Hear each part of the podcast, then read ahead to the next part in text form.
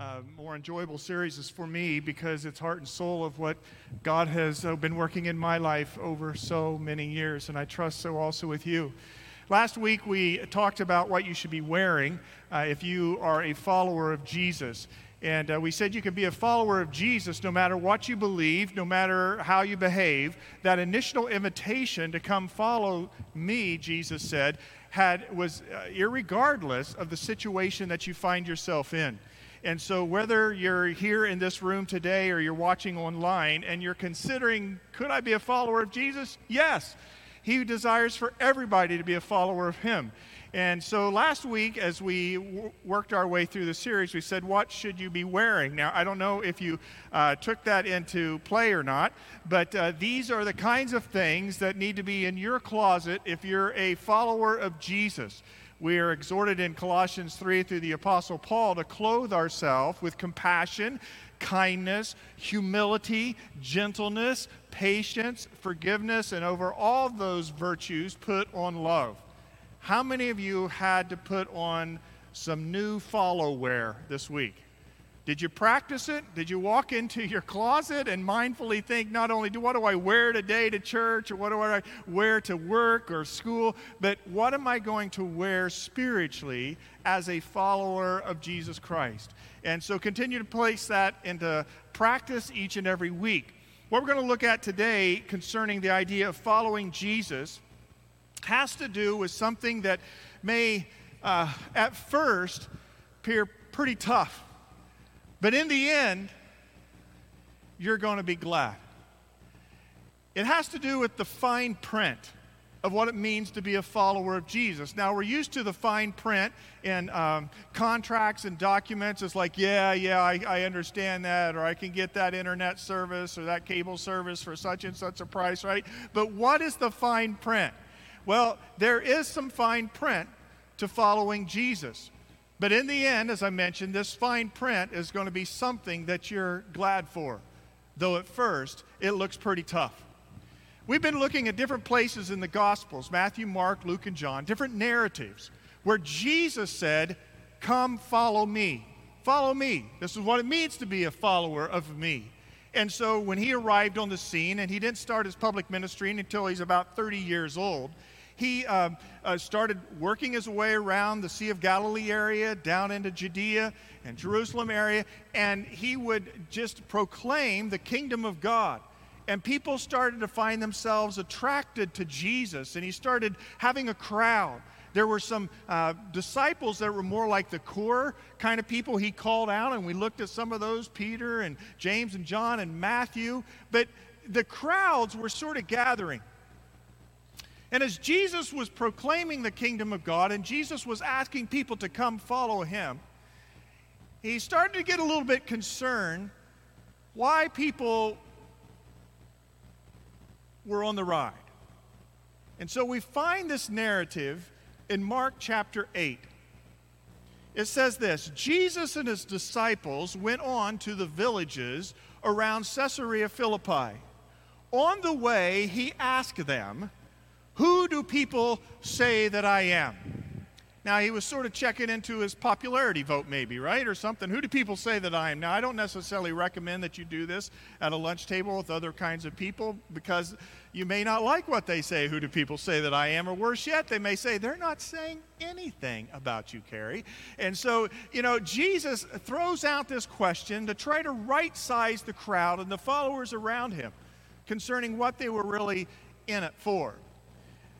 They replied, Some say John the Baptist, others say Elijah, and still others, one of the prophets.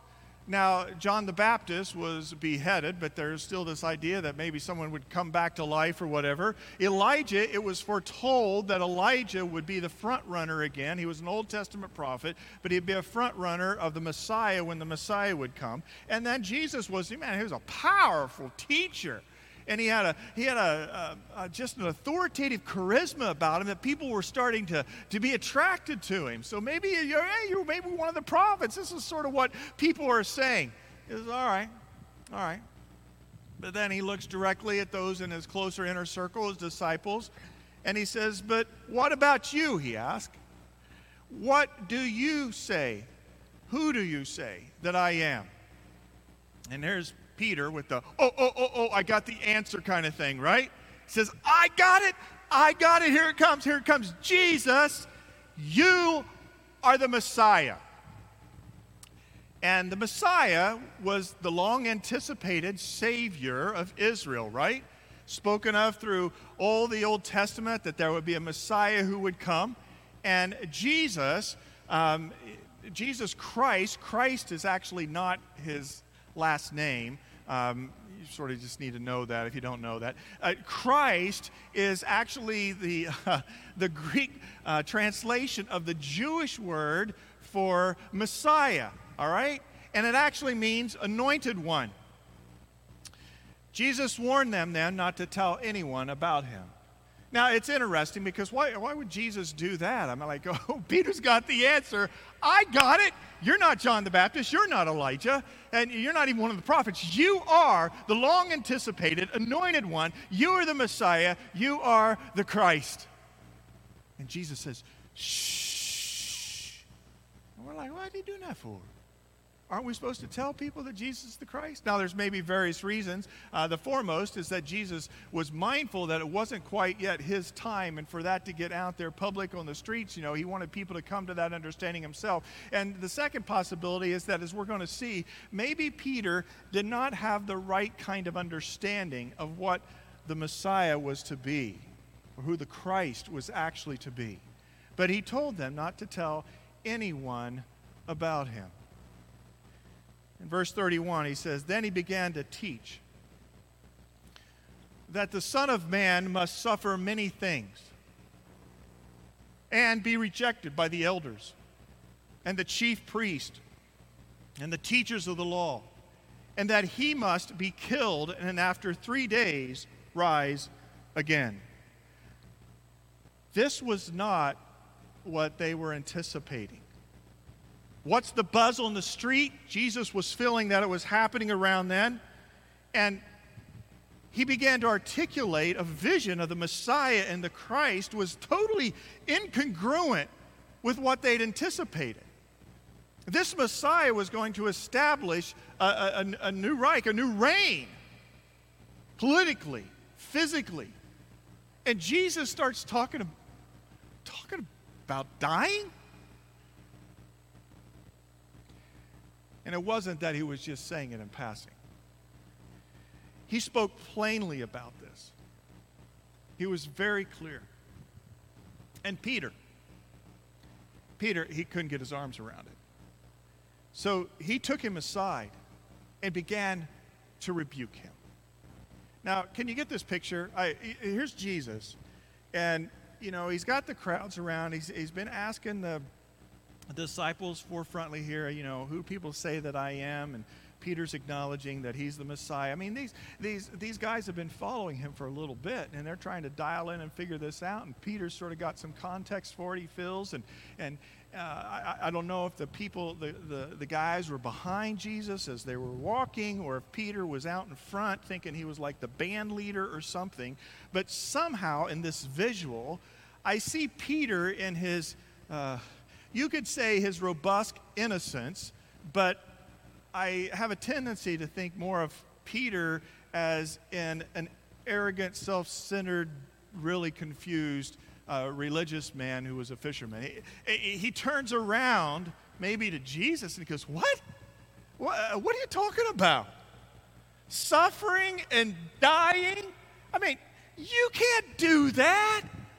You I mean, look at these crowds. We uh, things are going pretty good. You're sort of famous, and I'm sort of famous because of you. And and and you you're going to go die. The Messiah doesn't do stuff like that. I mean, I was there. You actually calmed the water. You told the weather what to do you know, and then there was the walking on the water, and then I saw the miracles, and, and you healed my mother-in-law, and I, am still not quite sure about that, but it was, it was a miracle still, you know, and so uh, you can't do this, Jesus. What are you getting at?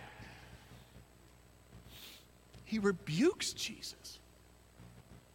Now, we revere Jesus. Even if you're not a follower of Jesus, you, you think Jesus was, you know, a decent teacher, a good man, that kind of thing. But he rebukes him. Can you comprehend rebuking Jesus? Hey, come here. Who do you think you are, Jesus? You can't go off and die. You're the Christ. Look what's going on. You see, Peter really wasn't thinking all that much about Christ, now was he? He was thinking about himself and what this would mean. Well, you can, you die. I mean, it's going to make me look pretty stupid, right?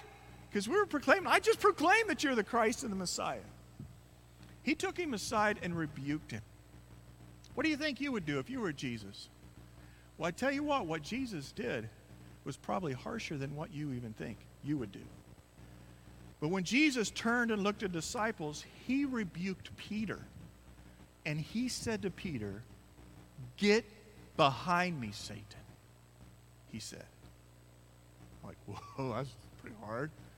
I mean, you've, you've been rebuked. Has anybody ever told you you're Satan? Or maybe there's times you feel like you need to rebuke your kids, but you don't call them Satan, right? Here's Jesus, like, Peter, get behind me, Satan. Now, what really is the backstory a lot of this? We know that there's a spiritual world, a spiritual dimension, not only in that day, but this very day and age. There's the spiritual realm. We live in the natural realm. One of these days we'll understand that's maybe it's that fourth dimension or whatever kind of the, the matrix kind of deal, and you move in. It's like, oh my goodness, there's a whole different world. Is, is there's a spiritual world going on, and Satan had tempted Jesus, not too much before this time when he had him go into the wilderness and tempted him for 40 days. And Jesus resisted that temptation of Jesus not to fulfill God the Father's will. But Satan didn't like disappear. In fact, he was there orchestrating and working hard as he could behind the scenes. And here's, I mean, the scoop is, when we're heading towards Easter right now, right? Is that uh, Satan was pushing Jesus all the way to the brink of death on a cross to not obey the Father. And we think of Judas. Judas led Jesus to his death, but here's Peter rebuking him about death. And so, what's going on here? There is a spiritual realm of which Satan is working through the counsel of a friend. Do you think that's possible today? Sometimes I think it is. Sometimes when I see defiance or I hear words, I'm like, that doesn't quite. I, I don't tell a person, get behind me, Satan. But there's, there's just this discernment of that that's not of God. That's not of God. And we all need to be sensitive to that. Now, here's, here's Jesus, though, turning, and he gives this rebuke to Peter. Now, we know that Peter has sort of this checkered uh, trajectory moving forward um, to uh, the cross and those kinds of things about owning Christ and denying Him and all that kind of thing. But Peter's wrestling deep in his soul with these issues. And why is that? Because Peter, he couldn't put it together. He couldn't put it together that the Christ, the Messiah, the one who would save the world, was actually going to be pulverized and beaten and killed and hung on a cross. It just couldn't compute to him. He said, Get behind me, Satan. And, and why is that? Why did it not compute to him? Because Jesus says this You do not have in mind the concerns of God, but merely human concerns. Any of you there? Any of you there this week? Our minds been focused on human concerns. How's this going to impact me? Jesus, you can't do that or call me to do this. And, I, and Jesus says, Get behind me, Satan, because he was hearing through the voice of Peter the adversary's disposition that he tries to speak into all of our lives, which is forget about the things of God. Focus on yourself. You only go around once in life. You got you got to really make it happen for you. For you. Well, Jesus, what he found before him wasn't about himself, it was about God and God's concerns and, and fulfilling the Father's will. And so we have this very intimate conversation that's preserved for us 2,000 years later that could very well be a conversation that Jesus would have with you and I if he was physically walking our road and our pathway this week. And he would say to you and I, he said, hey, be mindful. Be mindful of the adversary. Be mindful of your sinful nature because you're not setting your mind on the things of God, but you're setting your mind on the concerns of human beings. Forefront yourself. Verse 34, it says this then. Then he called the crowd to him along with his disciples. So something happened in that uh, intimate interchange, and he's got his core disciples, and Peter's rebuked, and you're like, oh my gosh, you know, I can't believe that. When, and actually, is not this true? Sometimes we think of rebuke as being bad. But in, in some of the religious circles, a rebuke was actually something that was good. And um, I don't know about you, but somewhere along your life, maybe you would have been the better if somebody did rebuke you for what you about did or what you did do. Rebuke is not bad, all right? And so we hear Peter doing it to Jesus. You're like, whoa, he's the Son of God. And that kind of, but the idea of rebuke sometimes can correct misknown behavior. And somewhere in Jesus' mind at this time, he's thinking, you know, I've got to clarify some things about this whole following deal. Hey, crowd, come on, come on, let's gather around. I'm going to going to teach you a few things here because you guys are becoming more like consumers than you are followers. You know what I mean by that? It's so easy in the Christian faith to be a consumer rather than a follower. There's a lot of great things that happen when you become a, a follower, a Christian, a Christ follower. Um, I mean, yeah, you have the forgiveness of your sins, you have hope. God helps you realign some things in your life. You become a better uh, father, a better mother. Uh, you, you have some sense of uh, purpose and, and uh, uh, direction. You're more of a generous person. There's tons of good things that come from being a follower of Jesus. But you can easily fall into being a consumer. What do I get out of it? What's in it for me or my family or my future? And Jesus has to correct this whole behavior with the crowd. He says, You're not getting something here, so everybody gather around. And disciples, he says, I want you sitting right here on the front row. Peter, Peter, you're right there, okay? I, I got a few things to say and talk to you about. And what he unpacks here is really a masterful understanding of reality. And he begins to teach them and address this self centeredness of consumerism and how, how it has no place in being a follower. This is sort of the, the fine print. Whoever wants to be my disciple, be my follower, must deny themselves and take up their cross and follow me.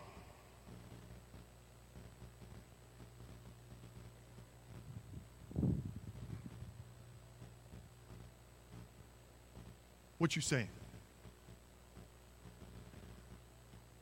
Jesus is pointing out that those who really follow him have a need to have a different disposition than what's in it for me.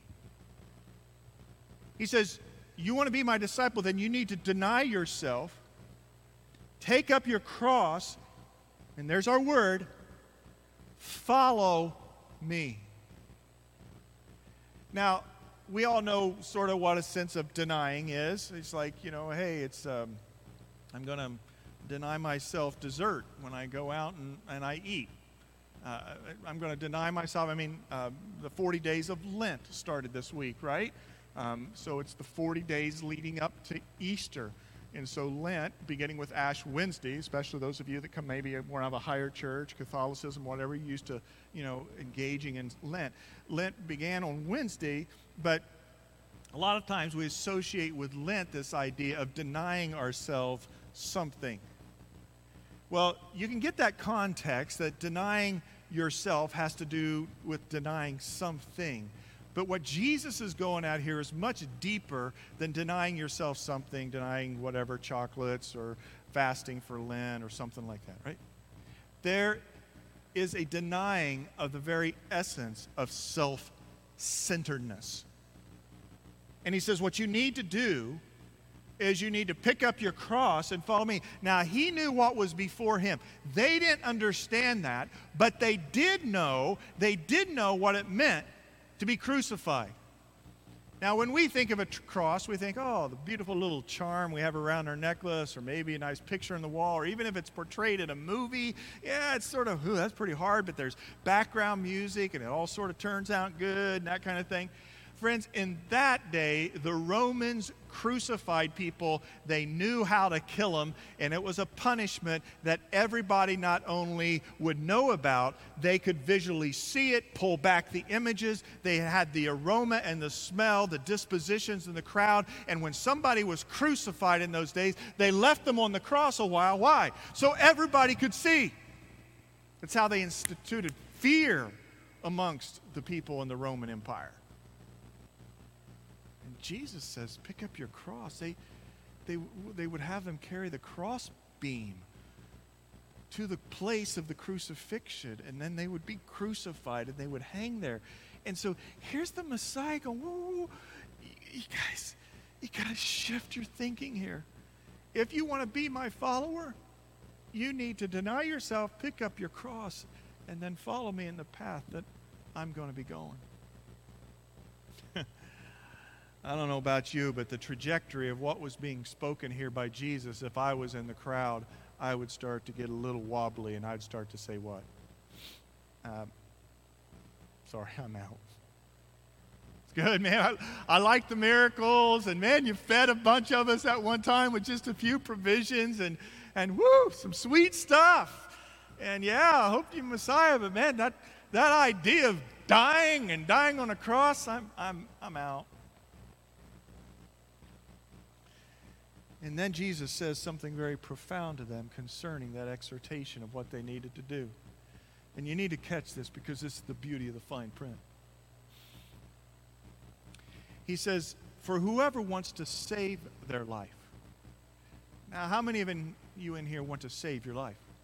You, you want to keep you're here. You, you feed yourself, you exercise, right? You take care of, whatever provisions you need uh, for your kids as well. You know, kids, your mom, your dad, they have a house for you and, and they, they provide provisions for you and put clothes on. I mean, our whole life is about sustaining life. Sustaining life. So we're all in. Jesus uses something that actually catches them that they'd all be in agreement on. Okay, yeah, yep. We want to save, we want to save our life. We want to stay alive. We got you, Jesus, on that. Okay. So where are you going with this? And then he says, whoever wants to save their life, you know, will lose it. And it's true. Unless Jesus Christ comes back again, everyone in this room will lose their life. A couple people lost their life this week of notoriety for those of you that have journeyed in Christian circles. Uh, uh, there was a singer by the name of Carmen. He passed away at the age of 65 with some complications of a surgery that happened. He was just getting ready to go back on tour for all of us old folks that we would show up. And I, I mean, I remember singing some of his songs and actually doing a drama to uh, his champion song in New York City with my wife. Well, she wasn't my wife at the time, was my girlfriend or hope girlfriend, right? And we did this drama together. And, and, Carmen was sort of big, and Carmen went on to be with Jesus this week and, and saw his reward. Uh, some of you are familiar with a very, very popular uh, conservative talk radio person, Rush Limbaugh. Rush Limbaugh passed away this week of lung cancer at, uh, after a year of diagnosis, and a lot of people taken back by that. Uh, Rush Limbaugh's brother, David Limbaugh, is a very solid believer. Rush himself had said that he had a relationship with Jesus. I don't know. It's, it's, the, it's the reality, though, that people die. You lose your life. Absent from this life, what happens? So Jesus says, Hey, listen, I know, I know you probably has pretty hard teaching. Deny yourself, take up your cross, and follow me. Uh, whoever wants to save their life, y'all in that camp, yeah, we're on that camp. Well, just to remind you, just to remind you, crowd, Peter, you're going to lose your life. Uh, you're going to try to want to save it, but you're going to lose it. You're going to lose it in the end. And then he goes on and he says this But whoever, whoever loses their life for me and for the gospel today, you will save it. What? Yeah. Whoever wants to save their life will lose but whoever loses their life for me and the gospel will save it in this life. What good is it for someone to gain the whole world and yet forfeit their soul? Or what can one or would anyone give in exchange for their soul? Now, let me just unpack this a little bit more because this is the fine print kind of deal. Jesus is saying, Hey, wake up, cognitive here. I know things may be going good for you. You're sailing really fine and, and life is good. But here's the reality no matter how much you want to save your life, you will lose it. But, but, if you lose your life for me in the gospel, you're going to find it. You're, you're going to save it. Because whatever you think, now, and, and this, this was a challenge in that day, all right? Because the idea of an afterlife wasn't all that prominent. You might think it is.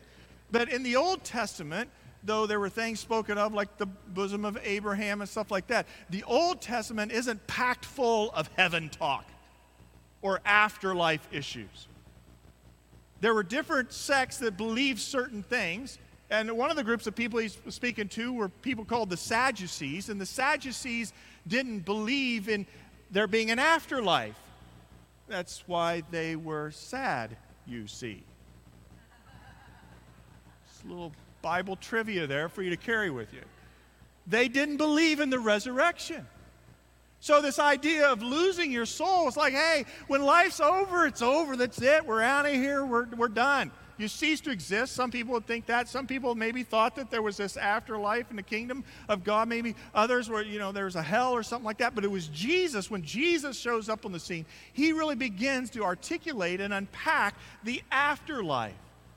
So, those people that have passed away before us, whether it's popular people from this last week or somebody in your family this past year or even during the COVID journey, there is life after this life, the spiritual realm.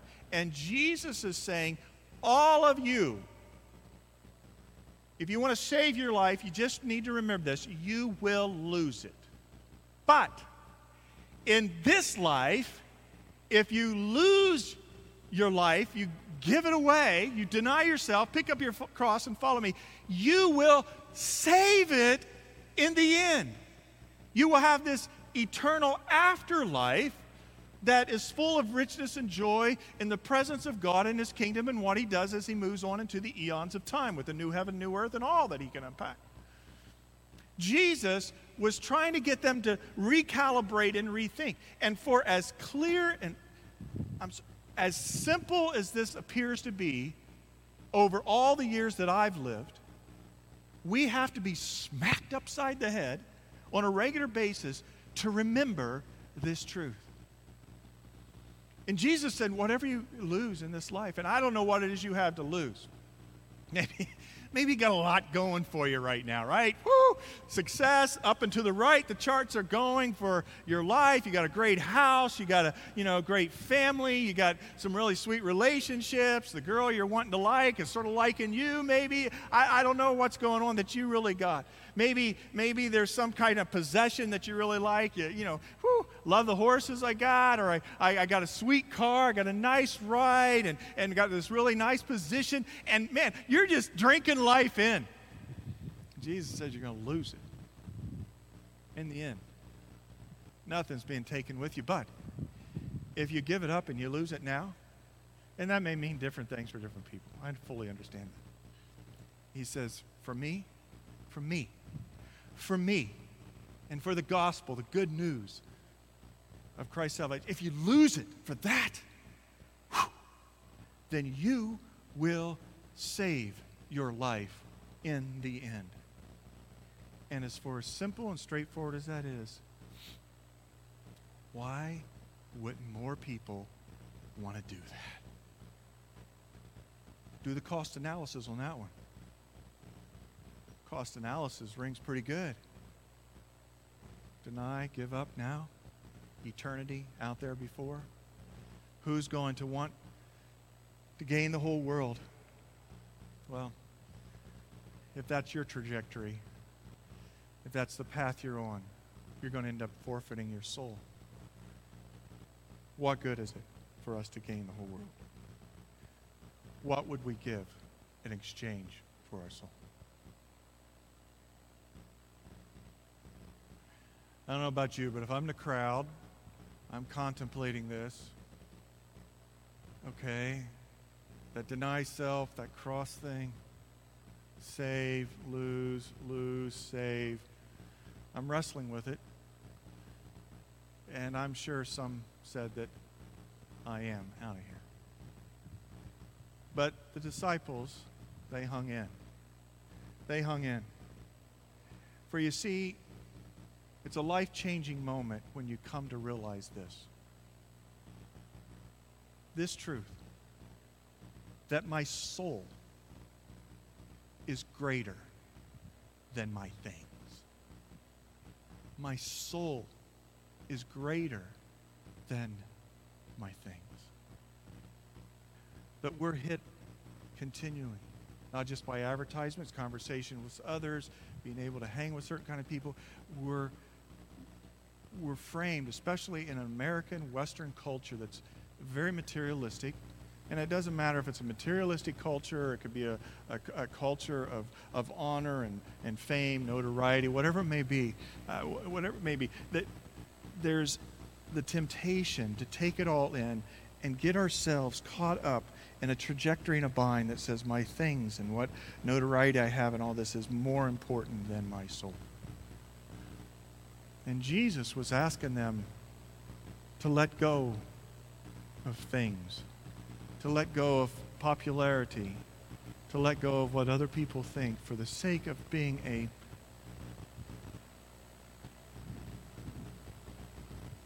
follower of Him, one who follows. Because it's not about being a consumer, this Christian faith is, it's about being a devoted, self denying, carrying cross kind of follower. He goes on and says this then in Mark 8:38 if anyone is ashamed of me and my words in this adulterous and sinful generation I, I find that interesting. You know, here's Jesus. He's looking around. He goes, Yep, this is an adulterous and sinful generation. If Jesus was to show up today, he'd look around and say, Yep, it's an adulterous and sinful generation. I mean, we think we got things bad here. At least you're not walking out and seeing crucifixions happen when you leave church today.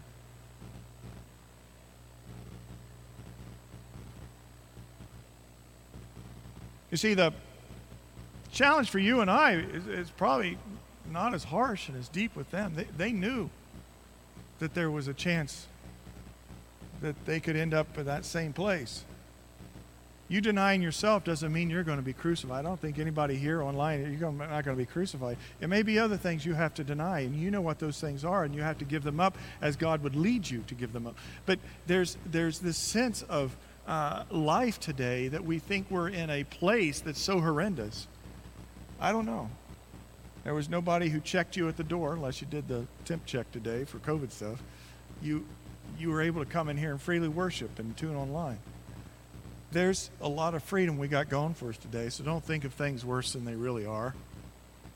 But Jesus is pointing out adulterous, sinful generation, whether it was that one then or the one that we're living in now. It's pretty tough. And he says, Now listen, in this adulterous and sinful generation, if you're ashamed of me in this world, the Son of Man, referring to himself, the Messiah, will be ashamed of them when he comes in his Father's glory and with the holy angels there's a time stamp on our life. There's a time stamp whether it's we pass away of natural means or by an accident or something else. There, there's a day coming, or maybe Christ does return with his angels before then, as we're all still alive. I think that'd be pretty cool. I've always hoped for that, right? But these are pretty hard words. If you're ashamed of me and you're caught up in consumerism and you're not a follower who's sold out for me, willing to deny yourself, pick up your cross, then Friends, there's going to be some awkward moments on the other side of this life. Some real awkward moments.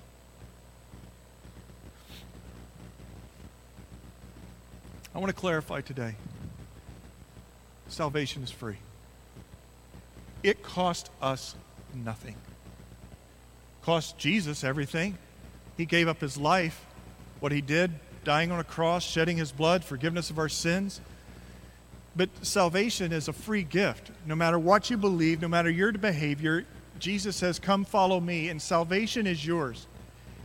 You have to sort of move out of that consumerism kind of world and say, Jesus, I want to be a sincere follower of yours. But when, when you invite Jesus into your life to forgive you of your sins and deliver, that's free. It's, it's grace.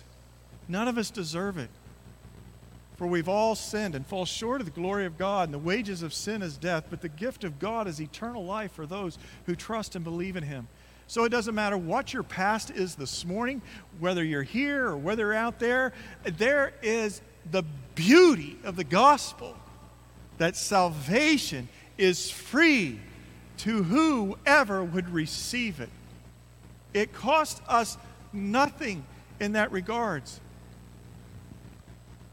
But following Christ will eventually cost us something. Salvation is free.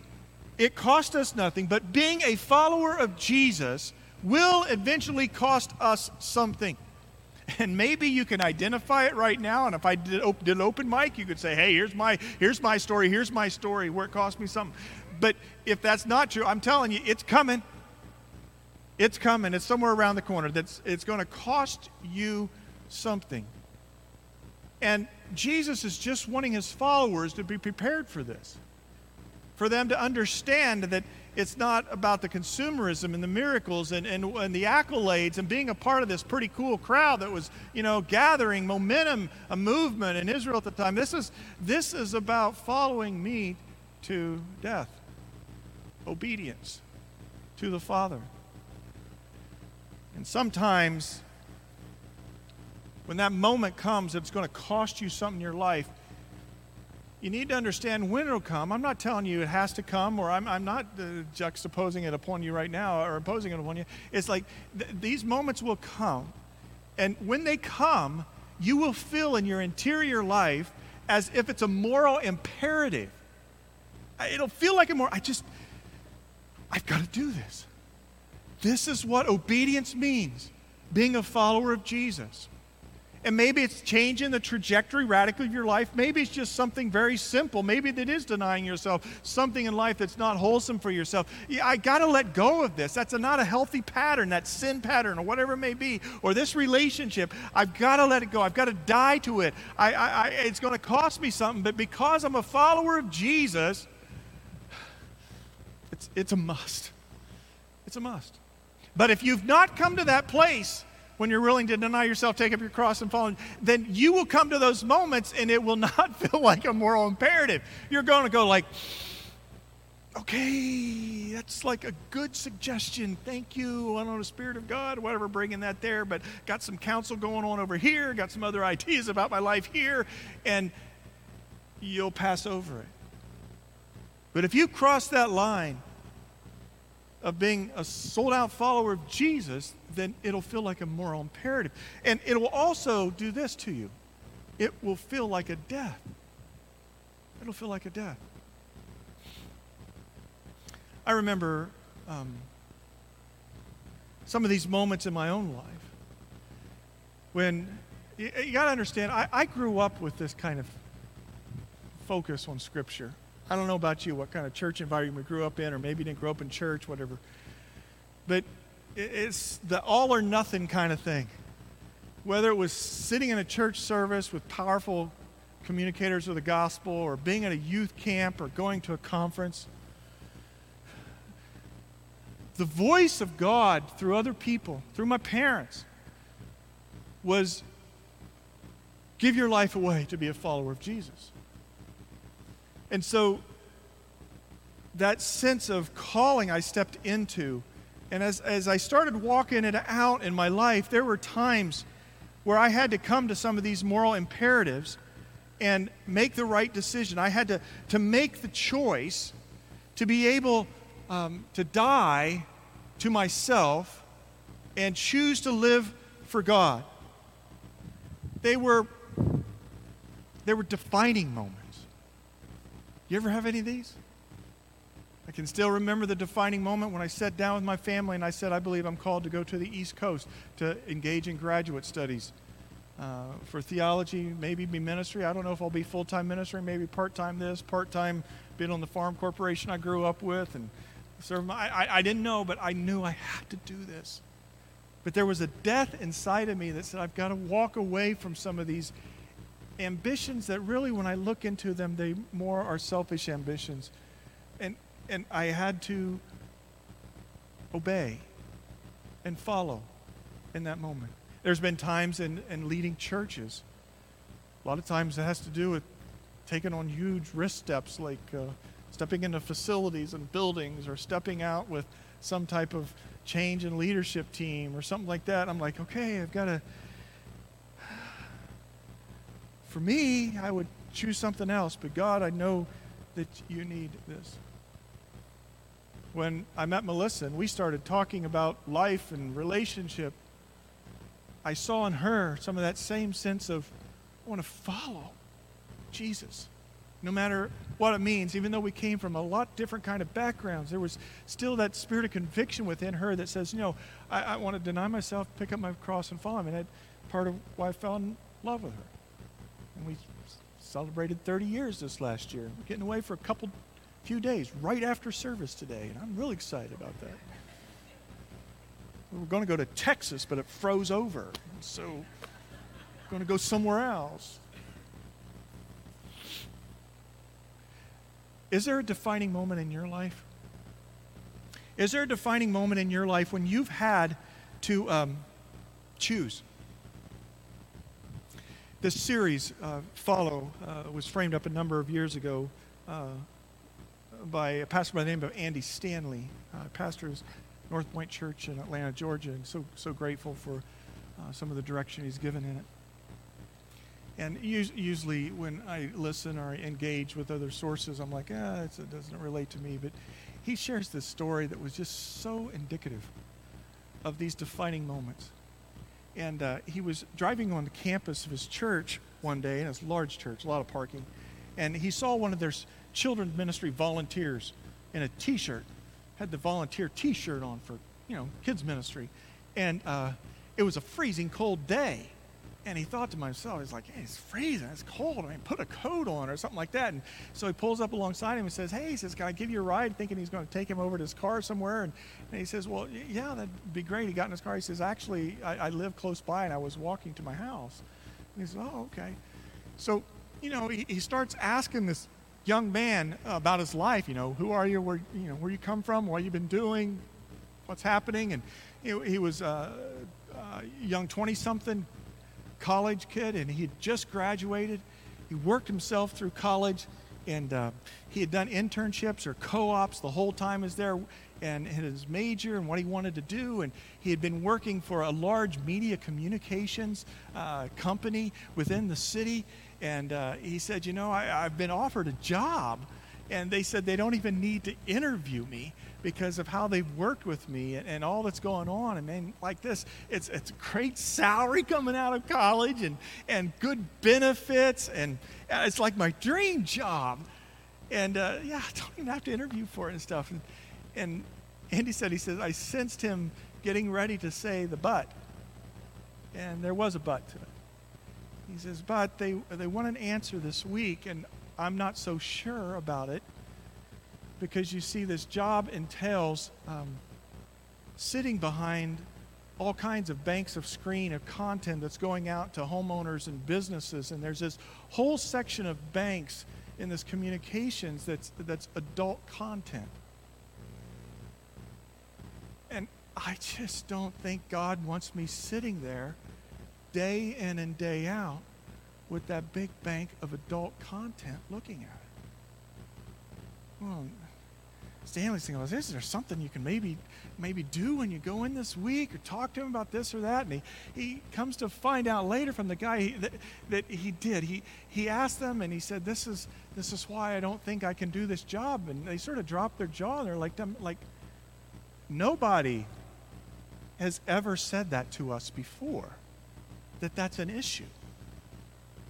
And he says, well, it, it just sort of is with me and I don't, you know, any way around it or whatever. Well, there was no way around it. And uh, they picked someone else, and he didn't get that job. And you, you come out of college, getting a good job, good salary, good benefits, dream job, man. It's right there for the asking. And, and there was a defining moment for this young man.